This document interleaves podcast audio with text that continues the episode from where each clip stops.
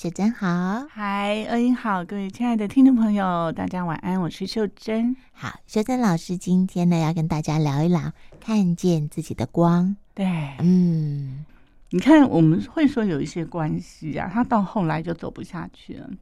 好，那那有可能就是我们并没有去释放出我们想要跟你连接的善意。嗯嗯，对啊，然后我就觉得那个爱其实是。是可以流动的，嗯嗯，嗯，然后我们也也会说一句话，就是刚强的人啊，其实像石头一样把自己包紧紧。太好强的时候，我见到的有一些朋友，其实连连同我自己都常常在思考自卑跟骄傲。嗯，我们太自卑，我们太骄傲，我们就会很不由自主的把自己防卫起来。嗯，那这样的防卫会让人家无缝。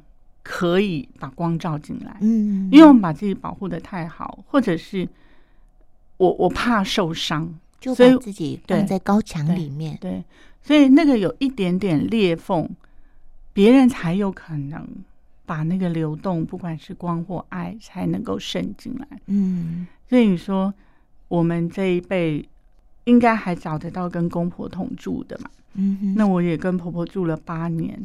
我婆婆也是一个非常非常骄傲、有自尊心的老人家，她就是能够把自己打理的非常好，所以在她所有能够打理好的时候，基本上你是找不到什么地方可以去觉得她需要你，嗯，好，就是呃，觉得我我可以为你做什么，因为她名牌什么什么也都不要，然后。吃饭什么他都打理的非常好，那厨艺比我还好，又比我爱干净，又又这样这样这样，一直到有一天那个裂缝出来了，裂缝就是转机，就是他有一天，我不是我我不是高兴这件事，可是我觉得因为这件事，因为他生命里的一个意外，让我们人生当中。我跟他之间多了好多的温暖，就是因为这样的一个意外。就有一天，他突然把手摔断了，嗯，好，断的是右手。那断的是右手，他要打石膏，这个其实是小事啦，可是要花一两个月去复原嘛。他右手不方便，他就有很多事情没有办法自理。那时候我们家又还没有帮手，所以就只能我来帮。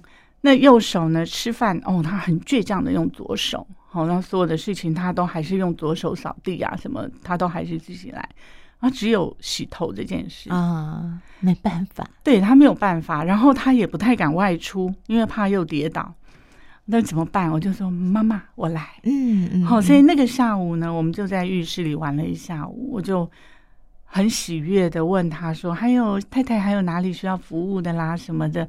然后待会是不是给点给点小费啦？如果觉得服务的周到。嗯”然后我那天我婆婆那个笑容，真的是我永远都不会忘记。这几十年来，她笑的最最开怀的，然后最放心的，就全然的交给你，然后把她吹好。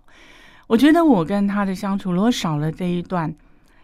有某部分，我们两个可能都还是私底下会较劲的，嗯，好，就是我煮的菜，他煮的菜，谁的好吃啊？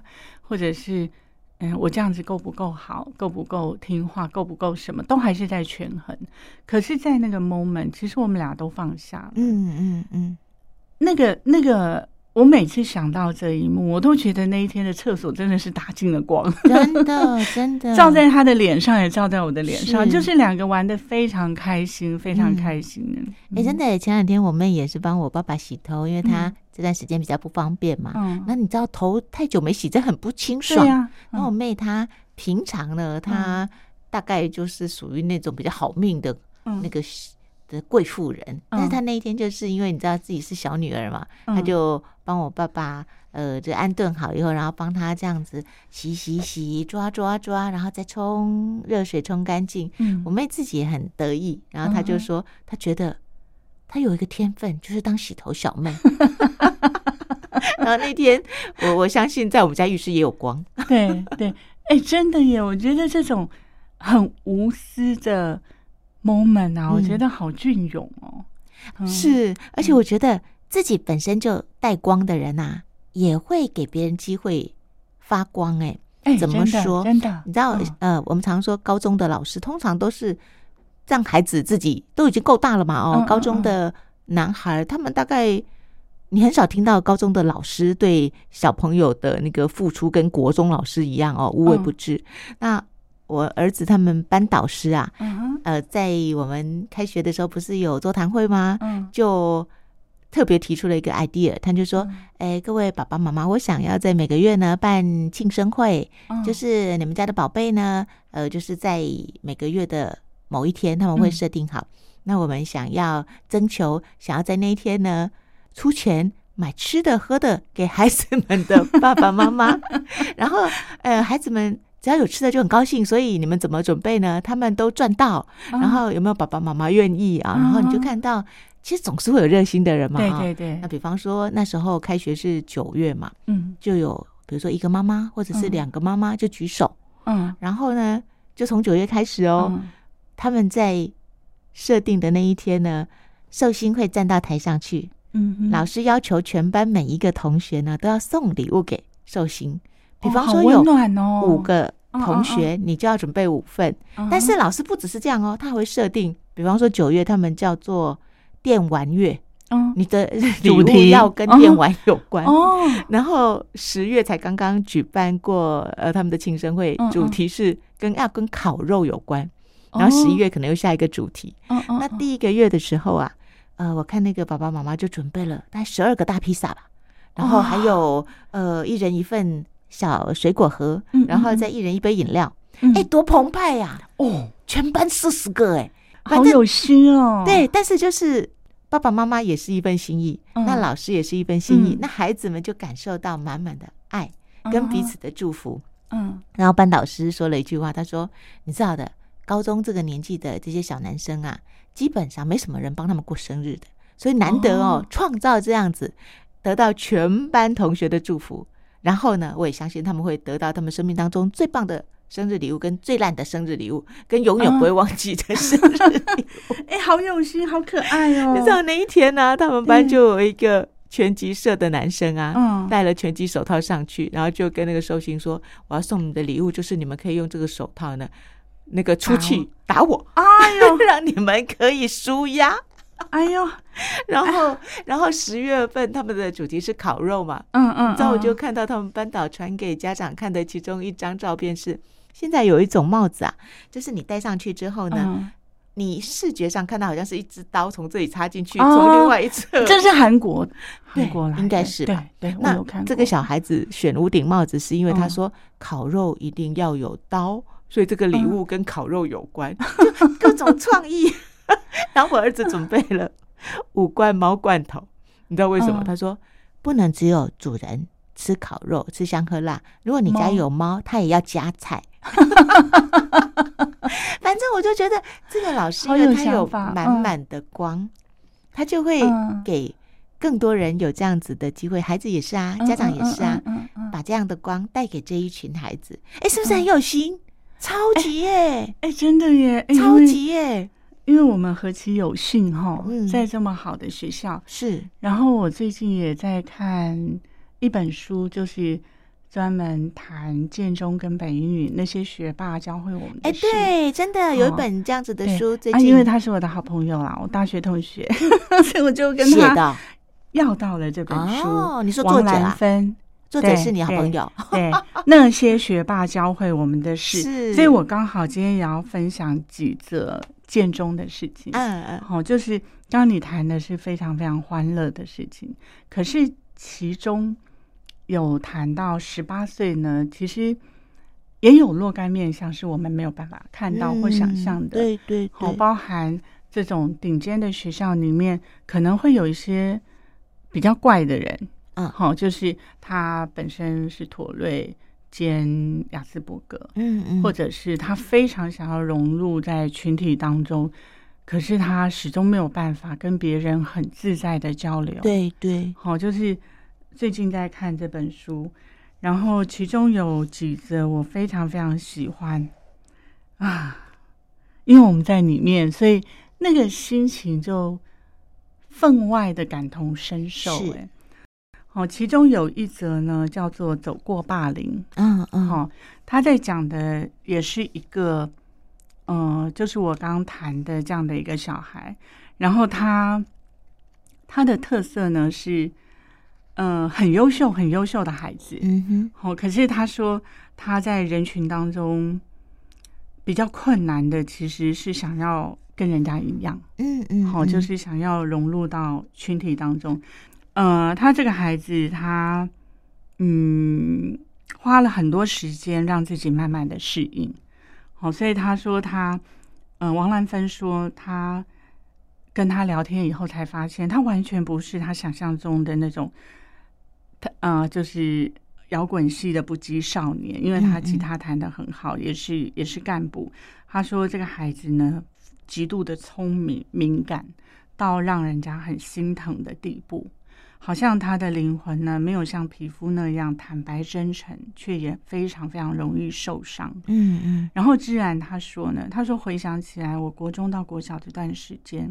人生花最多力气的地方是在试着融入班上同学这件事。嗯嗯嗯。好，所以他说他他用什么来融入？就是他不很不会说话。嗯嗯。所以他能够找到的就是打手游。那时候他打传说，他说他打的传说呢，就是永远是小牌一。嗯嗯。所以他把他的名字高高挂在那边。其实他不是为了要炫耀，他只是为了。要跟同才能够有交流的机会。嗯，对哦，他们说现在玩那个手游是为了跟别人有话题。对，然后他说他，呃，他有异于常人的超能力。嗯，好，可是他极度的不善言辞，所以我们看到的好像是他剑中的制服那么光鲜亮丽的校牌衣或者是什么，可是他自然他自己一个字一个字的说，他说。之前呢、啊，就是在他小时候，他说很多同学会觉得我怎么说很骄傲吧，嗯，于是就被算是霸凌了吧。好，所以在他小的时候，他其实很不开心。所以他到建中以后，他说成为普通人真是太好了，因为大家都一样。对，因为他进去，他发现怎么会有人。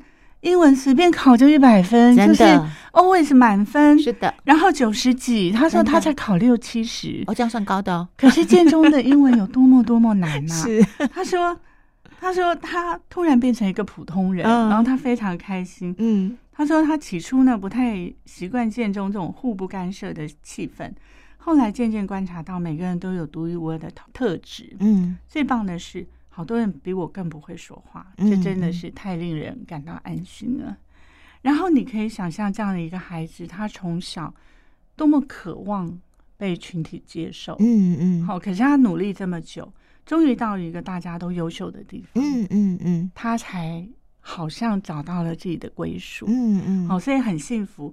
然后这个孩子呢，他的确是一个很特别的孩子，因为他爸爸是心脏外科的医生。妈妈是心理师，好，都是医师人员。可是他爸妈并没有要求他一定要当医生，嗯。然后最后这个孩子他考上了医学系，嗯。可是他读大气系，嗯。他去看星星啊。哦，这样的选择呢，其实也也呼应了我今天想要说的，就是我们的热情在哪里，光就会在哪里闪亮。嗯，确实。哦，他是怎么去找到他爱看星星？嗯嗯嗯。他说他是。很长的故事啊，他说他小时候很喜欢看天空，很喜欢观察云，然后国小有一段时间呢，每天起来拍天空，然后他想要用这些照片来申请他想读的大学科系。哦，慢慢的他发现台北的天空很低，而且也很闷，哦，所以他们每次出游，车子越往南开，天空就越辽阔。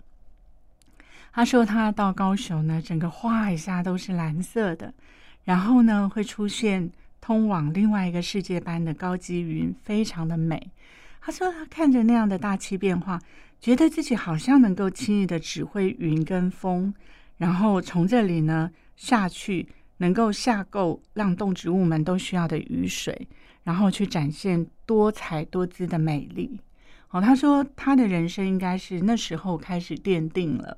就对地球科学的兴趣，嗯嗯，然后他他也说到高中，他知识越来越丰富，他尝试去那个预测天气，嗯，然后嗯，王兰芬就问他说：“那准不准？”他说：“没有，从来没有准过。”好可爱哦。那他说：“所以需要去练大气系，修炼一下。”然后我觉得很可爱的是他他最后的成绩公布，他是怎么做选择？嗯、他说两个系都是正取啊，嗯、因为以世俗的眼光，我们当然会觉得医学系出来出路比较广嘛。是是。那你去看星星做研究，将来会不会怎么样？怎么样？妈妈的心会这样想。所以他那时候他去请教神父，他说神父告诉我，选一个安静的晚上，把两个系呢优缺点详细的列出来，然后闭上眼睛祷告，嗯，看看哪一边会出现亮光啊？是是是，所以王兰芬说，最后是大气系发亮了吗？然后自然笑眯了眼，点点头。人生的选择是如此困难啊！恭喜自然找到闪闪发亮的那条路。嗯，我觉得很感动，是我们要认识自己，理解自己的所爱，这是多么漫长的一条路。嗯嗯嗯。好，然后我也觉得大其实很适合他。嗯，是的。好，因为他人会因为有爱，这条路会走到极致。嗯，好，就是你将来可能可以。